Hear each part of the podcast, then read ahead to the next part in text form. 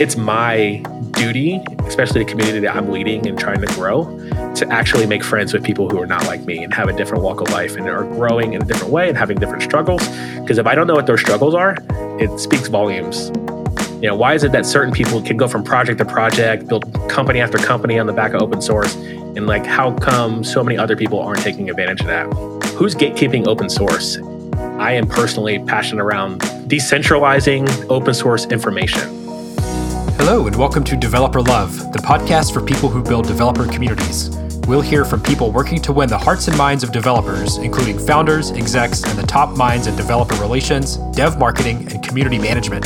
I'm Patrick Woods, the CEO of Orbit, the community experience platform. Developer Love is brought to you by HeavyBit, an accelerator and venture fund dedicated to helping startups take their developer products to market. For more information, visit heavybit.com.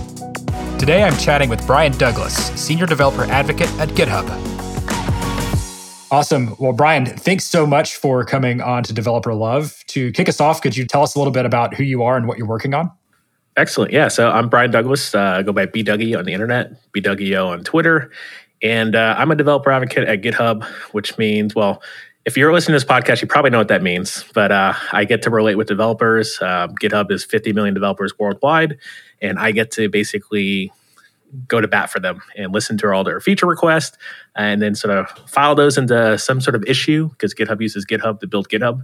So tell us about your path. How did you end up at GitHub doing what you do?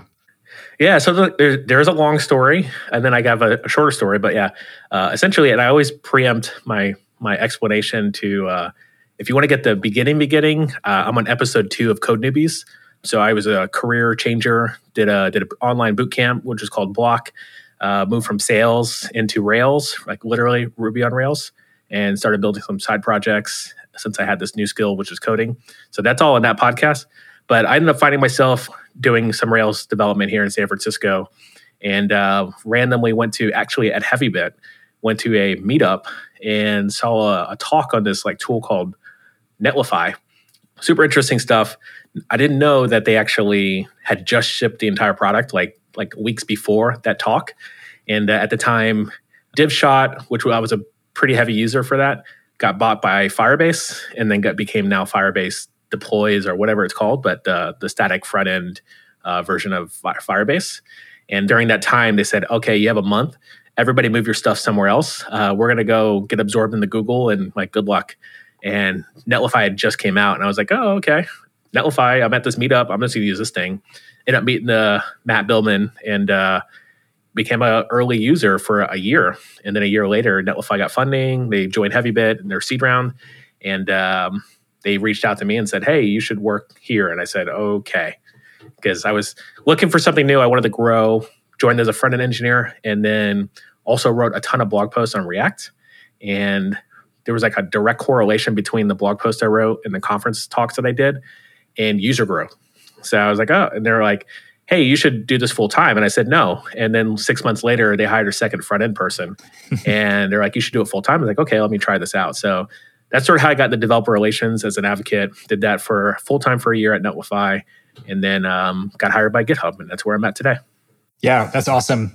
So you're pretty prolific when it comes to podcasting and, and streaming and, and, conference talks. You know, talk to me about your your theory of, of media as it relates to reaching out and educating developers. Yeah, it's it's funny the you say like theory. Like a lot of times I just do stuff that I really love. Like we were chatting offline around. I've been listening to podcasts since I had a iPod. So like 2004 is when I got my first one, and um, so I've just been very familiar with the space. Always wanted to have my own podcast. So the website I actually deployed to Netlify was a podcast site, and I was just just cranking through on a weekly podcast talking about this developing story, which is what the podcast is literally called. I, I will pick that up again. I did an episode a couple months ago and have not picked it up since. But yeah, basically I just like doing stuff that I like listening to. So if I like going to conferences, I want to be on stage too. Let me figure out how that works. And like my very first conference talk was probably months before I joined Netlify. And it was really just me. Sorry, I had an idea to build an app in iOS. While I was doing it, React Native came out. So then I had the context of being able to compare React Native and iOS or Swift at that time because Swift also came out while I was still trying to build an iOS app. So I had a very interesting transition, not even transition because I'm, not an iOS developer, but uh, experience in trying to learn how to do iOS while all this stuff was coming out. So I gave a top. My very first conference talk was comparing the three technologies, and I try to bring a story to uh, the stuff I talk about. Like I'm a big fan of learning and walking away from stuff, but also I realize that everything I say on stage, you can just learn from a blog post. Like there's no reason to come to my talk. So if that's the case, you should at least be entertained. Uh, so I try to bring, bring some entertainment to it. I I don't play uh, well. I do play ukulele, but I don't bring it on stage because I forget how to form the chords. But uh, anyway, but I do bring like an interesting story. So one of my coworkers, past coworkers, had mentioned that every time they go to one of my talks, they learn something new that's not coding related, and that's usually my goal. If I can get you to close the laptop in the first two minutes, or get you to like stop multitasking while listening to me on the podcast, then I've succeeded. And if I'm not doing that, then what's the point of me doing it? It seems like that strategy is working. Uh, I actually pinged our community in our on our Orbit Slack channel uh, and asked some folks what they would be interested to hear from you on. And uh, your Beyonce talk, I think in 2018 DevRelCon, uh, rose to the top. Uh, more generally around uh, how you how do you approach making your talks accessible? yeah, it, it sounds like storytelling is a big part of that. Yeah, there's um there's a, a quote from Stan Lee who's who's passed away since and creator of Marvel Comics, our founder, and uh, the quote goes, "If imagine every issue is someone's first issue, so if someone's never heard of Beyonce, like I will give you." I'll give you the cliff notes. I, am not going to all details and you know girl time and how she, they left their her dad as a manager and how they transitioned from Destiny's Child into Beyonce, who she is now, and how she's sort of evolved her her her look, her feel, her her content over the past like literally 15 years. Yeah, I won't go into all those details, but I'll give you a snippet to make you want to go learn about Beyonce. So like that talk in particular was focused on growing developer communities and sort of engaging and how do you sort of empower developers. Uh, so you just approach it the same way Beyonce does, where you have the beehive and uh, you elevate people so they feel empowered to go to bat for you whenever somebody you know tries to drag your name through the mud. Hmm. So like, don't mess with Beyonce because the beehives they're watching always. That's incredible. Uh, what would you say is your favorite trick of the trade? Yeah, the the trick of the trade. I don't know if I have like a, a, certain thing. Like I tend to have like a. If you listen to a couple of my talks, you'll probably figure out my format. And I usually like the context I try to bring, and same thing in blog posts too as well, which I haven't done a lot in the last year. Is I try to jump right in. Like I think a lot of times, one of the things I really my gripe against, like I do a lot of cooking. Like we're all staying at home and sheltering in place at the moment. And when you read a blog post online, the first thing you get is like a random story, and like it takes forever for you to get to the ingredients. Like I will give you a story, but I'll give you the ingredients up front. So mm. I think I'm a fan of doing that because I think I want you to be like, what am I listening to? But also, you got 10 more slides or you got three more slides before I'm, I'm opening up this laptop. So, like, being very conscious of like when I'm going to lose the listener, but also stretch it as long as I can. So, like, I gave a talk around GraphQL and trying to compare that to hip hop. So GraphQL is a lot of people know GraphQL. It's a way for us to manage, you know, our consume data uh, and present data for like our clients and our front ends. And with GraphQL, you can do this cool thing where you have a GraphQL wrapper. So I spent a couple talks speaking about rap in hip hop, but I like one of my I guess more more prolific talks in GraphQL is I gave a lightning talk on GraphQL wrappers, but I never actually called out the wrap slides on the screen directly. like every time I, I mentioned rapper, like you saw a rapper, uh, an actual hip hop rapper on the on the screen. but I I forced the analogy of saying like everybody loves rapping, like even the kids love rapping. So why not just try rap? Like yeah, it's it's definitely it's prolific. Like people are using it, and like one of the my, I think my best slide was uh, in my code. I actually had Chance the Rapper, and I sort of ex- explained Chance the Rapper um, as a rapper uh, in my code. Um, so like things like that, like it's bringing my personality, but not not overtly. Like sometimes I can I can take it too far. I did do like um, a 30 slide talk on serverless functions uh, in the Jamstack about baseball, and I did spend like 20 slides talking about baseball.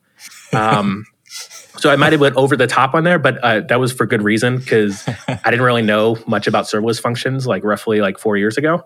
So I only had three slides of content. So I spent way more time speaking of baseball. So like sometimes you win, sometimes you lose. But I would tell you a lot of people remember that talk for sure because I I taught about baseball very very heavily.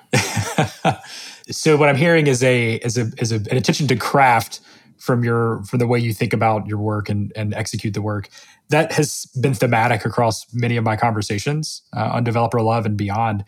I'm interested in exploring what may or may not be a tension between, on one hand, the the creativity and following one's personal interests with you know the need on the other side of the coin to measure the impact and the, the, the, business value if you will of these activities. How do you think about those together or do, do you think about them at all? Is it a false dichotomy? Yeah i mean it's the business impact. I don't think about it too much. Like we as the team at github like we do have goals. We have okrs which i highly recommend like you should at least plan to plan at the very very least so like we have some like broader goals of like let's let's grow this strategic area you know let's present ourselves in this region.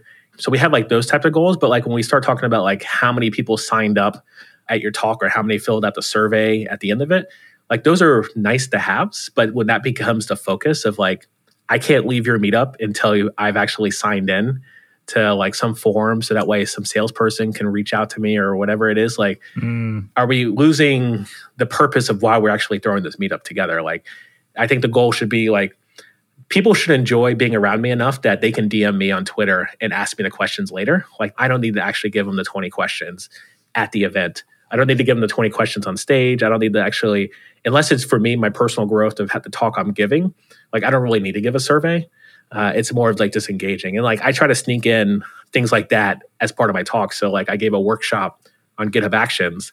And for getting involved in the workshop itself, you use an action to invite yourself to the org. So you open up the README, it tells you in the issue or to go to this issue, type in this one command. You're using a GitHub action to do it. It's like the awe, shock and awe. Hey, I just used an action for the first time. Congratulations. Also, you're part of the org. So now I can follow up with you and be like, hey, news up. I haven't actually done this with that org. Uh, it wasn't really the goal. It was more of like if we needed to tap into that because like at the time we were reverse engineering some of our goals, and I think a lot of DevRel we do that. Uh, it's like, hey, I'm just going to go to this conference down in Brazil, but I'll figure out the goals when I get back. So uh, stay tuned. Um, so there was a bit of that. Like we knew we wanted to be there, but we didn't know what we needed from there, which we figured out eventually. Uh, but I like I like to put the product on the forefront. I did this a lot in Netlify as well, where like we we created the deployed a Netlify button. So the very first thing you do when you engage my content is like you're you're aware that there's a repo, you're aware the code's available. Like, hey, I want to go through all the stuff, but by the way, if you just want to skip all this, go to the code here. And there you have the you can either follow the steps or just click the button and you have your own version. So giving people like we all learn different ways and we all love touching, you know, test driving and stuff like that very differently. Like giving a couple different options, if you can, is always going to be do much better. Like not everybody likes podcasts, not everybody likes video. Well, everybody listen to this likes podcasts, but not everybody does YouTube videos or egghead videos or whatever it is. Like you got to come at it from different angles and then play to your strengths. So if you're not great on video, don't do video. Like lean into the blog post. Like there are people who are exceptional writers. I'm not one of them, but as you can tell, I, I can ramble as long as uh, as long as you'd like. one thing you said was uh, we we knew we needed to be there, but we didn't know what we needed from there. And I think that's an interesting observation about the intuition of of people on the front lines of DevRel and developers and community. Yeah, some of the things I used to do in my sort of uh, reverse engineered reporting OKRs is serendipity level, and um, I, I I think maybe maybe y'all are figuring this out over at Orbit, but um, yeah, like what's the serendipity of like I was happened to give a talk in Austin about React at the React meetup, and the senior manager for very large corporation doing the digital marketing is like, hey, we we do not want to do WordPress anymore. So I like Netlify. Please give me contacts. And I connect them to the head of sales, which is I'm not doing sales. I'm just handing over leads if they happen to show up. Like serendipity level is like 10 out of 10 at that point. Like, hey, you went down to Austin, Texas for a small little, you know, 75 person meetup. That's huge for most cities. But anyway, you you came back with an actual legitimate, like, hey, you're going to be funding an entire employee probably if this thing closes. Like, I'm not doing sales, but serendipity level is 10 out of 10. I should probably go to Austin more often or uh, nurture that that community and connection to see who else who else is in Atlanta, who else is in New York, who else is in India, because then you're the point person for all those those connections. Yeah, we think a lot about using data and telemetry less for driving the decision making and more about driving the intuition of the practitioner, you know, and, and allowing the sort of intuition to scale in that capacity. Yeah, and I, I, mentioned serverless functions too as well. Like that was another intuition thing that we did not really when I worked at Netlify. So this is like a couple, quite a few years ago. Like no one knew what was happening, but we knew there was like things happening. So like everybody's sort of like jumping on this like weird, you know, Google Cloud functions that just come out in like alpha, and they were not great. But then you had the serverless framework come out, and it's like, oh wow, this is actually super easy. So like there was like a thing happening, but not a lot of people were actually sort of like really bending the the feature or the the the space. But we jumped on that pretty early, and like now Netlify functions exist too as well because that like that was like in the works from long ago, mm. and then they just built a thing that now just fits perfectly in that sort of situation and community. And like I think if you're a front end tool, a developer tool, and you see like all this JavaScript frameworks and stuff like that and libraries, like there's a very clear pattern of React developers like accepting the fact that frameworks are cool now. So you have like the the Next.js, which is like a almost batteries included, but then you have like Blitz.js, you have Redwood.js. They're all like building like batteries included React frameworks. And if you want to double down and like enter a space, like that would be something I'd be paying attention to if I was like a Netlify or another another company in that space. I'm not today, like because GitHub happens to just uh, we're sort of selling tickets to the code wars and like people just creating accounts and new repos. So it's a it's a nice position to be in as we see all these shifting and change. Yeah. One thing that i enjoy uh, about your perspective is that you've got a you know diverse interest pop culture code the cutting edge of, of both of those fields. You've got a lot of interest including the ukulele. Uh, that's a new one for me. Didn't know that was in there. So so thinking about everything you're working on right now i'm interested to hear you know what are you really excited about lately yeah, so I'm actually really truly excited about open source. We've come a long way since like there, I believe Richard Stallman, the whole like free everything, free floss, uh, free as in Libre, open source software that still exists. And like, yeah, we should go ahead and double down on your Linux servers and stuff like that, distros. And like, that's not a sounds like a knock, but I'm just sort of like trying to transition to what I'm actually excited about. But um, like we're seeing a transition in like funding in open source. Like you have Open Collective, you have GitHub sponsors, you've got people leveraging Patreon. So like there's definitely eyes looking at open source. Also, there's like a VC firm, which is a couple of them that are specifically geared at making open source libraries into actual products, which is also intriguing. But also, I find that one problem that I, I want to solve personally, and this is like outside of GitHub, is the onboarding experience for open source. Like, so that's a problem that I'm, I'm really interested in solving because I think there, even at times like today, where we have so much unknowns and like if we're going to have police departments in the future and like you know who's actually gatekeeping society who's gatekeeping open source? And that's the question I've, I've, I've been asking myself for the past couple years which is you know why is it that certain people just sort of like this prolific at open source just know what they're doing can go from project to project build company after company on the back of open source and just know like basically what they're doing and like how come so many other people aren't taking advantage of that? And i think there's like a there's a barrier of entry and I've been using this term called unintentional gatekeeping, where if I happen to work on a team with the guy who started Node.js or started some other framework or library, like I have so much more information and advantage because I happen to be in the right room at the right time. And then when you're, you know, new developers, you know, in you know Wichita, Kansas, coming out of like a, a online boot camp, like their access and like to be able to have information and know that like, hey, if I just learned React five years ago, I'd be a senior developer today like, who would have thought? And um, I think a lot of people just don't have that information or have that knowledge and don't know where to find it. So I am personally passionate around this decentralizing open source information. So, which is sounds silly because open source is open source, but I think there are a few people who are really succeeding on the backs of open source, and there are a lot more people who are just like, I don't know, I just npm installed this thing, magic happened, and now I just fix bugs for a living. And uh, I think if there was an opportunity for than any to actually give access to people for open source, I think it's today. And I, I would love to see more companies, more boot camps actually leveraging open source knowledge and how to contribute and how to level up your skill, whether for free or for paid, because we do have full time open source contributors and maintainers. But I think if, as I mentioned, like React, if you happen to know React five years ago, today you're a senior staff engineer because you just know way more than anybody else starting. Yeah. What, so, what's your view on, on unintentional gatekeeping? You know, what do we do about that? Yeah, so I mean, gearing it more to what I'm doing at GitHub right now. So I've been doing this thing called Open Source Friday. So uh, for whatever reason, a ton of DevRel people are on Twitch right now, uh, if you haven't noticed.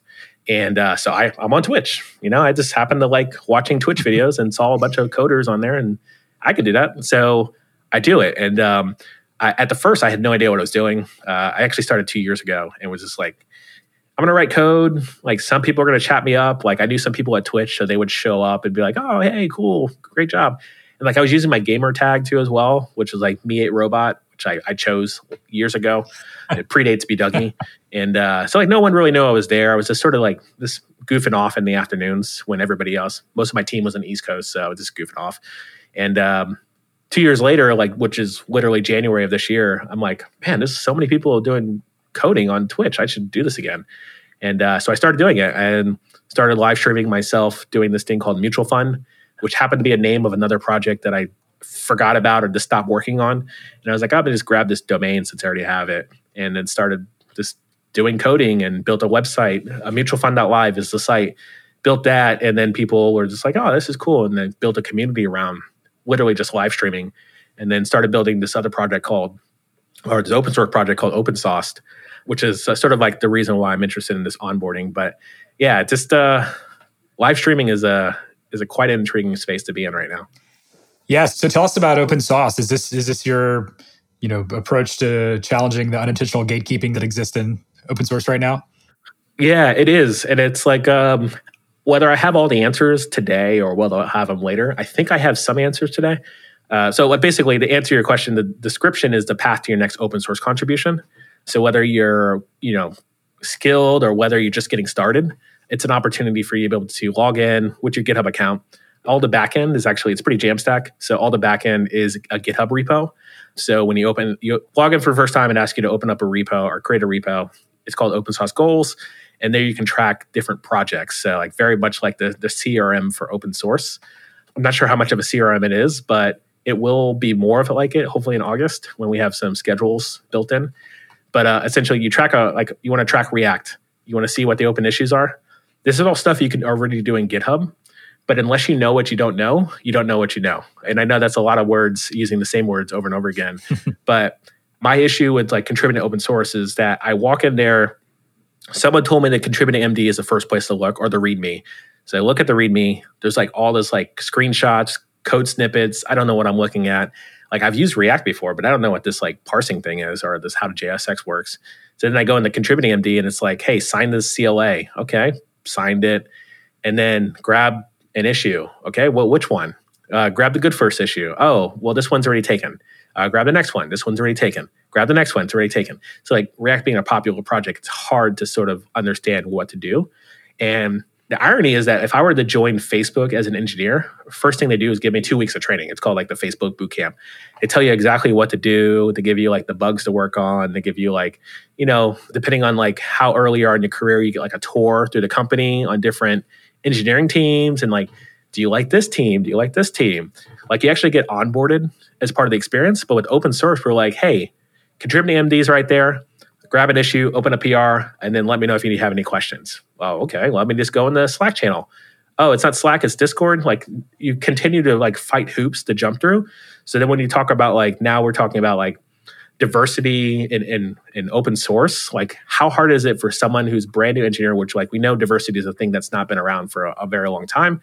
Well, it's been around, but not in not in actual open source or in tech and um, or specifically engineering. So like now we're onboarding all these new engineers and we're telling them, hey, you know, just ship bugs, like you're you'll do great. And then they they get stagnant. They don't actually level up in their career. They don't know why. And all these other people are just doing open source on the weekends or at work or figuring out how to sort of balance it. And if you're gonna have to spend a full two weeks to just figure out how to contribute to the React project, like you're not gonna do it. Like, what's the value in that? Like, I already worked hard just to get here, change my career from, you know, working at Wendy's to eventually getting my you know stable marketing job that ships a bit of react code and maybe a little bit of you know php like i don't have the time and the bandwidth to now go struggle through trying to figure out how react works. Uh, so what i'm getting at is like open source is going to be the democratization of open source. It's going to have an, a strong onboarding component.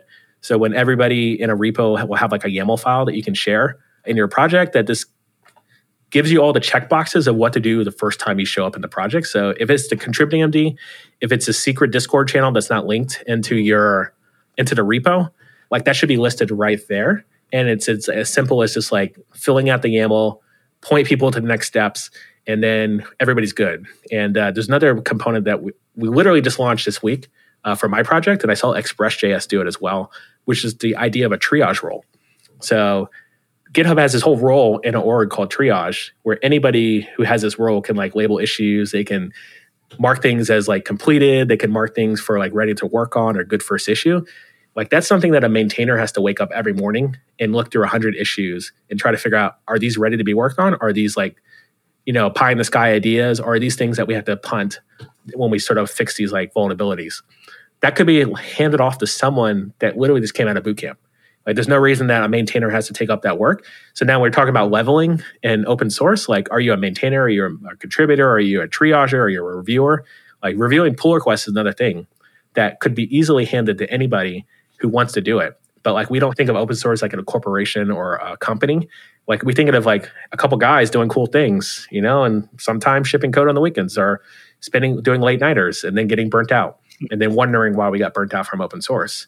So like if we could spread the bandwidth by actually like putting out our wings and bringing other people in the fold uh, there's a lot of opportunity. And like that's what i'm really striving to do is like when i talk to like Black Girls Code and i talk to hidden genius project which are all they have organization chapters here in oakland and i talk about open source is like the best thing that ever happened to me. And i'm like they're like how do i get started? And i was like oh well look at this look at this website and like you know watch these couple videos and then good luck.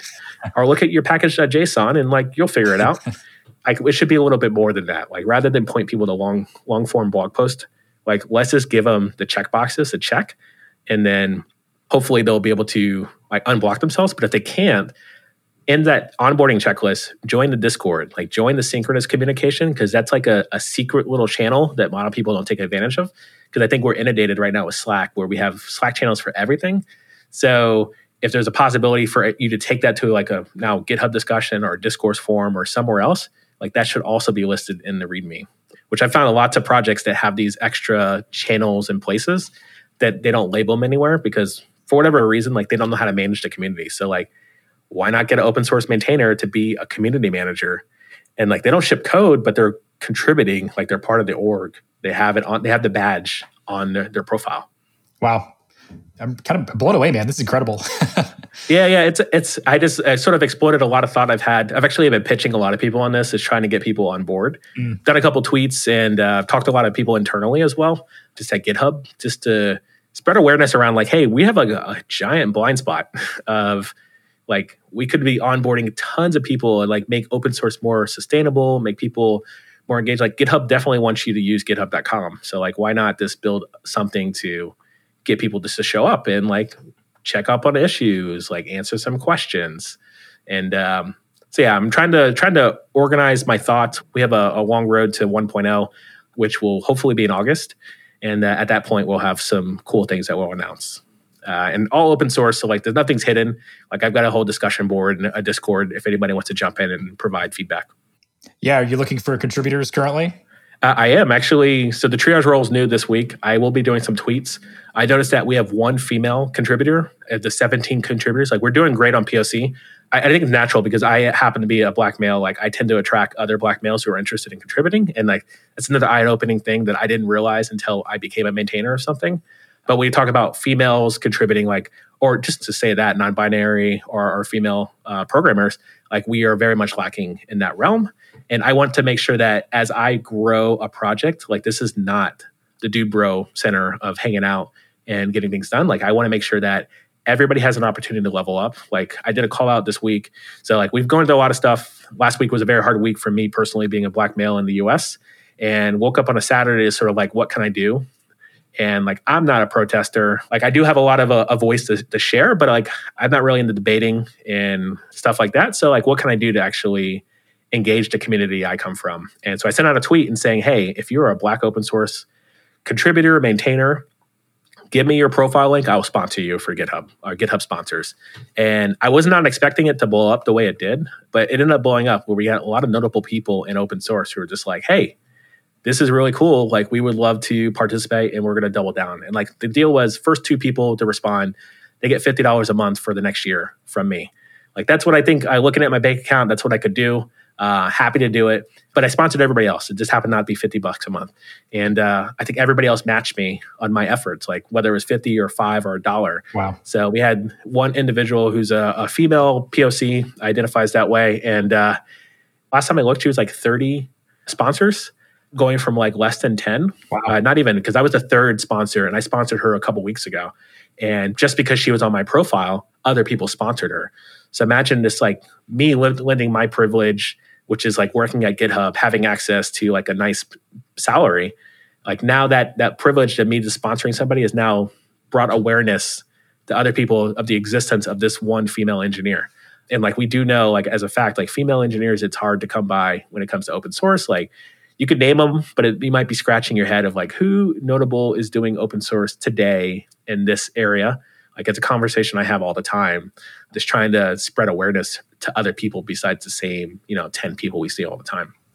Yeah, it's really inspiring because your work seems to operate on two levels. One, what you just described is the sort of interpersonal dynamic of, of lifting others up, but then uh, the work around the open source onboarding and open source reminds me a little bit of what uh, Ibram Kendi talks about and how to be an anti-racist around policy as really the driver of, of racism more so than the individual interactions. And you know, it's almost as if through lowering the barrier of entry to onboarding for open source. It's like a policy level change. Yeah. Policy might be it. I mean, going back to the original term that I keep hammering on, which is unintentional gatekeeping, like it's no one's fault. Like maybe it is some people's fault, but I'm not blaming anybody for like, hey, I look at this this open source team and all I see is white dudes on their contributor page. Like they happen to attract, you know, like-minded individuals. They might all be from the same college. They all hang out in the same circles, like that's okay.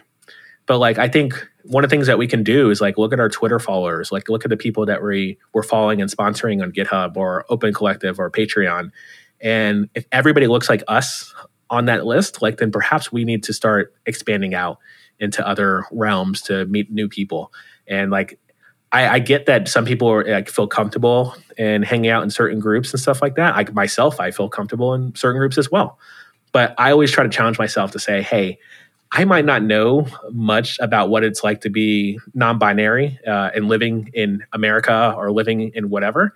Like, it's my duty as especially the community that I'm leading and trying to grow to actually make friends with people who are not like me and have a different walk of life and are growing in a different way and having different struggles.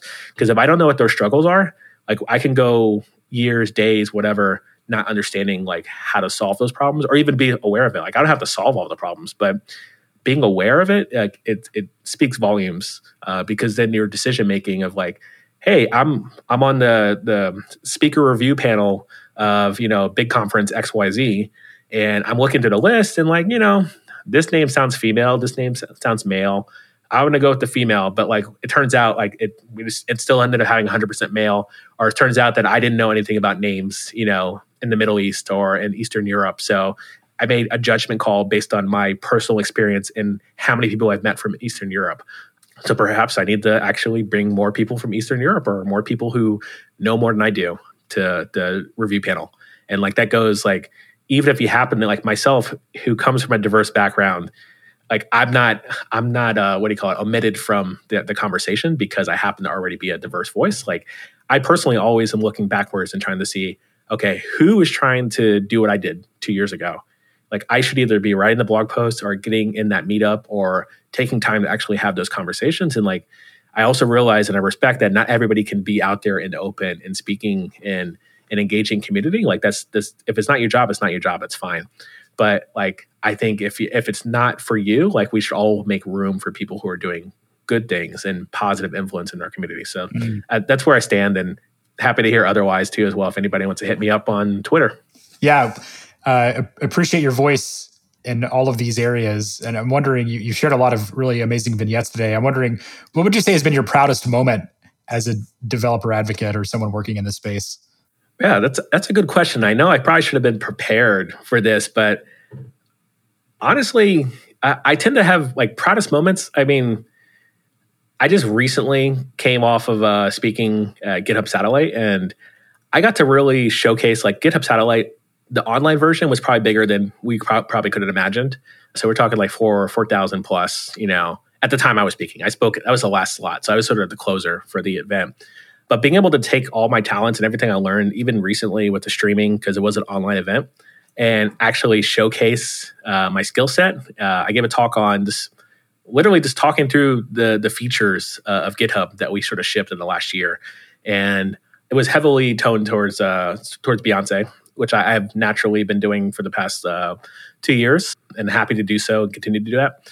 And uh, I was able to just showcase me personally as a person of color who values you know different musics than other people or just different interests and i was able to showcase that without being less of myself and i think mm. if i can continue to do that and just at a github satellite or in the podcast that i show up and encourage other people to be to bring their full voice to the table, I will continue to be proud every time I have an opportunity to do that. So like the most recent would be GitHub Satellite, but like I think I have countless times where I've just be able to do something like that and then have a bunch of DMs from people to, uh, asking me and telling me, hey, that was super inspirational. Like I'm super pleased to see you on stage and sharing, you know, your interests and like helping your your personality shine through through the the boringness of like, you know, scheduled reminders and pull requests. Like that's an awesome feature, and I, you should use it. But I will tell you how to use it and how Beyonce would use it to, to manage the BA too as well. I love it. Brian, this has been awesome so far. One, one, more question that we ask everyone that comes on the show. The podcast is called Developer Love. Uh, I'm wondering what's one thing that you're loving right now? Yeah. So honestly, the one thing I am loving right now is actually being at home. Mm-hmm. As a developer relations or developer advocate, we do a lot of traveling. And um, I've actually spent the last three months just sort of so rediscovering the personality of my daughter, who's like will be two next month. So it's been nice to sort of be flexible enough to be able to transition to only being at home, but still being very impactful in the job I do. Uh, and then I'm actually contemplating, like, you know, when things open up, travel opens up, do I really need to be on the road once a month or can I do it once a quarter and still host, you know, once a week live streaming providing very you know impactful content and growing communities from the comfort of my home? And I, I think the answer is yes.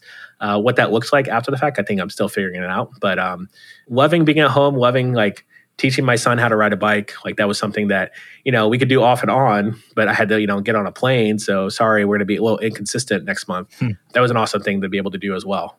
Wow, love it. Brian, thank you so much for your perspective on everything from open source to ukulele to Beyonce really informative and inspiring chat today.